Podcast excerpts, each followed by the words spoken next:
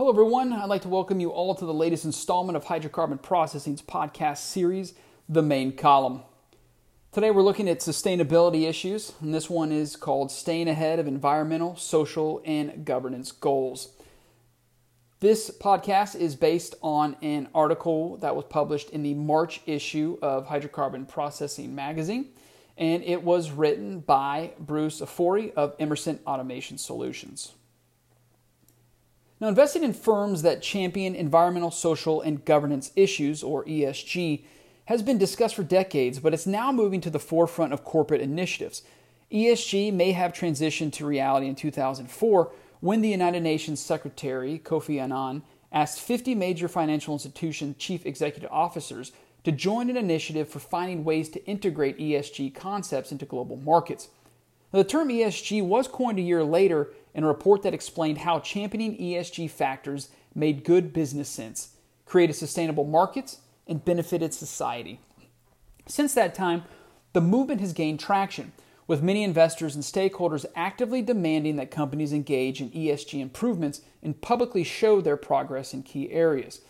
The calls have been so great that the United States Security and Exchange Commission is creating reporting guidelines so companies can provide consistent and accurate accounts of their ESG programs alongside their standard financial reports.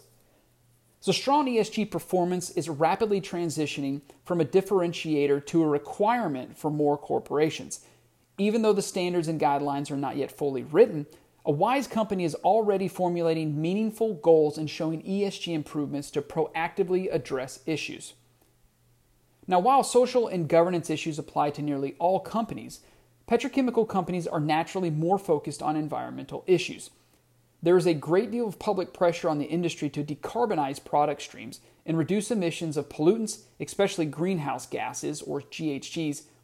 To accomplish these goals, most firms are utilizing a multi pronged approach. Now, one major initiative is the use of recycled and renewable feedstocks to create low carbon alternative fuels. Such feedstocks might include soybean oil, corn oil, beef tallow, white grease, and used cooking oils, as well as oils from algae, rapeseed, and carinata.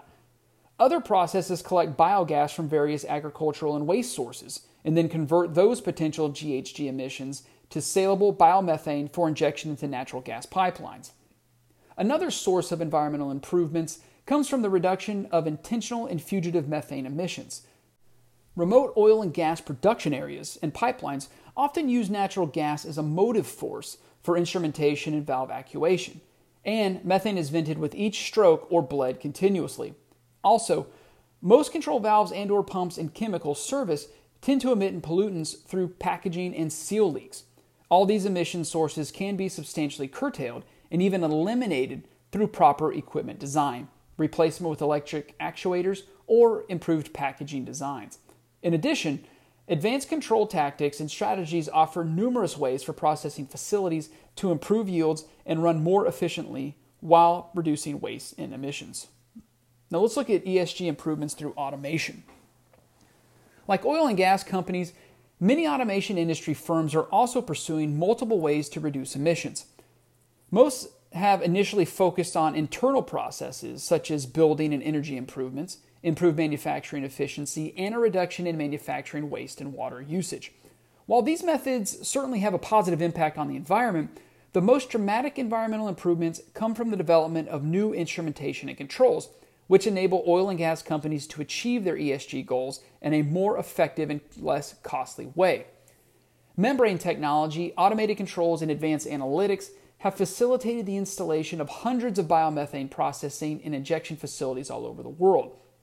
The falling costs and improved performance of biogas processing units allow landfills, chicken and pig farms, and wastewater and food waste facilities to profitably convert their GHG emissions to market quality natural gas. The processes required use anaerobic digesters and self contained biomethane processing and injection skids. Another enabler of significant GHG emissions reduction are new designs in valve actuation that allow natural gas actuated valves to be replaced with low and even zero emissions alternatives. Often sold as retrofit kits, these relatively inexpensive instrumentation upgrades provide dramatic reduction in methane and GHG emissions. Additionally, some automation suppliers offer a variety of low bleed alternatives for natural gas powered instrumentation, as well as very low power electrical alternatives, which can run on the power provided by small solar systems. In many cases, the savings generated from the reduced methane emissions, reduced testing requirements, and additional natural gas production pay for the instrument upgrade. All this equipment meets the much more stringent methane emissions regulations recently passed in the United States and Canada.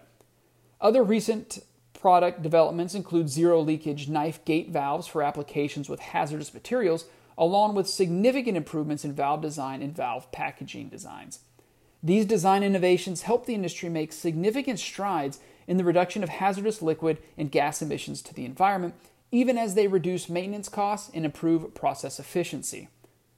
Now, while both oil and gas industry and automation suppliers are making significant strides towards achieving their environmental goals, best progress often results from a collaboration between these two groups.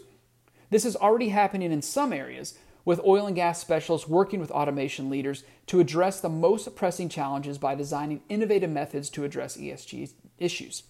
Another area of collaboration can be found in joint partnerships between automation leaders and universities. Automation suppliers routinely fund sustainability forums, award grants, and provide scholarships to further research in a variety of environmental fields. These efforts often result in next generation instrumentation and chemical processes, yielding significant environmental improvements.